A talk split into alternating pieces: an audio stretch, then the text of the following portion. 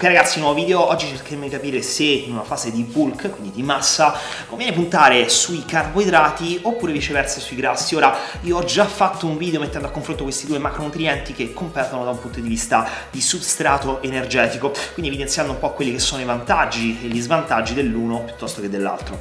Però in questo video concentriamoci sul periodo di massa perché un po' tutti in questo periodo stiamo in massa, quindi cerchiamo di capire se conviene puntare più su diete high carbs, quindi ad alto contenuto glucidico piuttosto che diete high fat, quindi ad alto contenuto lipidico. Queste sono infatti le due scuole di pensiero e andiamo a parlare dell'argomento. Allora, iniziamo dai carboidrati, quindi delle diete high carbs. Che cosa vuol dire fare una dieta high carbs durante fasi di bulk? Ecco, si tratta di alimentazioni che sono sproporzionate eh, a favore dell'apporto glucidico, quindi si parla di eh, piani alimentari che hanno un apporto di 10 grammi e passa di carboidrati per chilo di peso corporeo, quindi immaginiamo che io peso più o meno 80 kg in bulk, ecco, dovrò assumere circa 800 grammi di carboidrati e passa. E logicamente per cercare di tenere basso e controllato l'apporto calorico generale, eh, di contro tendiamo ad abbassare molto i lipidi, i grassi, che scendono anche sotto gli 0,6 grammi per chilo di peso corporeo, quindi magari io sto a 800 grammi di carboidrati in massa, ma d'altro canto i grassi li tengo sui 35, 40, 45 grammi, quindi molto molto molto bassi. Allora il misunderstanding di base qua è che queste tipologie di bulk nascono in ambienti e per atleti supportati eh, da un punto di vista chimico, atleti che non hanno molto interesse a tutte le funzioni che sono di natura ormonale dei lipidi perché gli ormoni arrivano per altre vie terapie e d'altro canto eh, un supporto chimico permette generalmente, poi ovviamente dipende dalla molecola, però generalmente permette un maggiore uptake di glucosio a livello muscolare. In sostanza il muscolo è molto più recettivo e gestisce meglio i carboidrati, quindi anche apporti di 800-900 grammi di carboidrati al giorno eh, non sono sostanzialmente un problema. Eh, senza entrare nello specifico comunque ci sono diversi vantaggi per questa strategia, mentre eh, per atleti, per noi che siamo natural, sostanzialmente ci sono un sacco di problematiche eh, soprattutto da un punto di vista di sensibilità insulinica perché tendiamo troppo a puntare sui carboidrati ed è vero che è il surplus calorico che fa la differenza, però comunque diete sbilanciate da questo punto di vista sicuramente eh, possono portare a problematiche sul lungo periodo di gestione dei carboidrati. Cerchiamo di capire però quelli che sono i vantaggi perché questa tipologia di alimentazione può essere anche utilizzata con senso, con logica e con ottimi risultati in contesti natural. Allora, innanzitutto il primo effetto di alimentazioni ai carbs è quello di avere più volumi muscolari. Logicamente il muscolo è più pieno di glicogeno, quindi di tanta acqua ed è tendenzialmente molto molto più gonfio.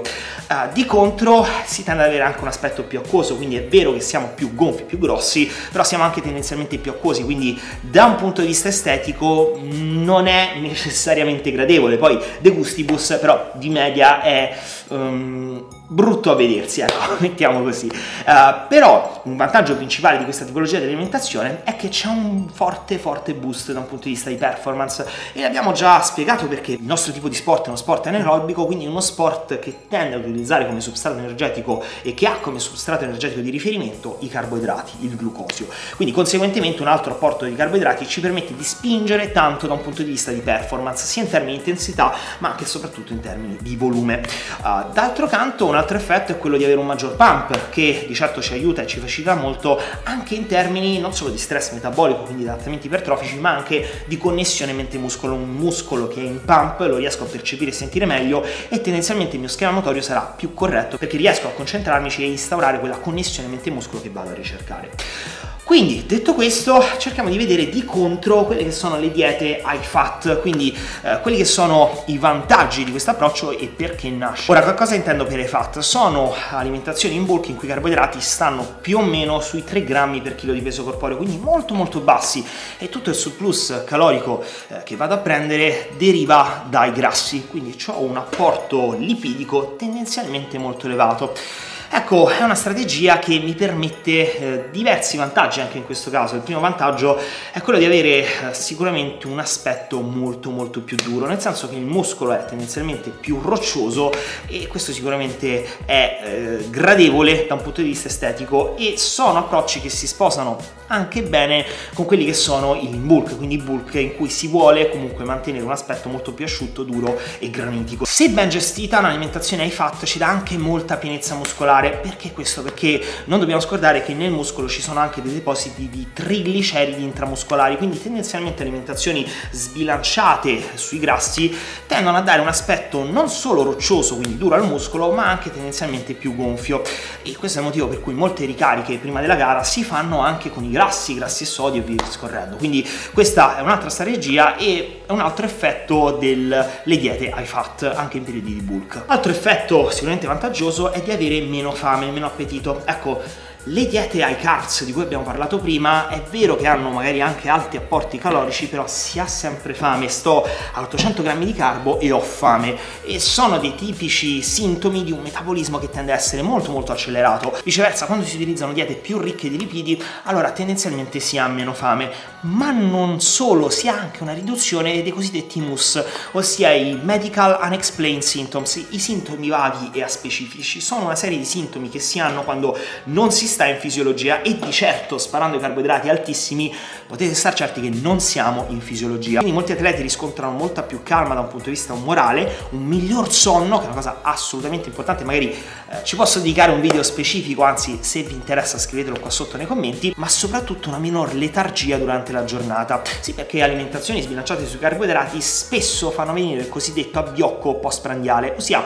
dopo il pranzo mi vado a fare la pennichella e quindi ho tendenzialmente uno stato di letargia e sonnolenza durante tutto l'arco della giornata. Ecco, questo si riscontra molto di meno quando la nostra alimentazione è un po' più sbilanciata verso i grassi. Quindi da questo punto di vista ci sono sicuramente tanti tanti vantaggi. Ora, per trarre delle conclusioni, quale dei due approcci mi conviene? In realtà nessuno dei due, nel senso che eh, il mio punto di riferimento deve essere sempre quella, e ragazzi sapete che noi ci teniamo veramente tanto, della CG ratio, ossia il rapporto tra carboidrati e grassi. Questa CG ratio è un numero che si ottiene dividendo i grammi di carboidrati totali della settimana per i grammi di grassi totali della settimana e deve essere un numero che è compreso tra il 5 e il 10. Perché questo? Perché se è compreso tra il 5 e il 10 vuol dire che non c'è uno sbilanciamento dell'uno o dell'altro e quindi il nostro corpo sarà in fisiologia e sarà sempre in grado di shiftare, quindi passare dall'utilizzo dei carboidrati durante l'attività fisica all'utilizzo dei grassi a riposo, ok? Quindi in generale qualunque sia la vostra scelta, se protendere più sui carboidrati o sui grassi, assicuratevi che la CG ratio sia compresa tra il 5 e il 10. Ma cerchiamo di dare qualche indicazione in più. Allora,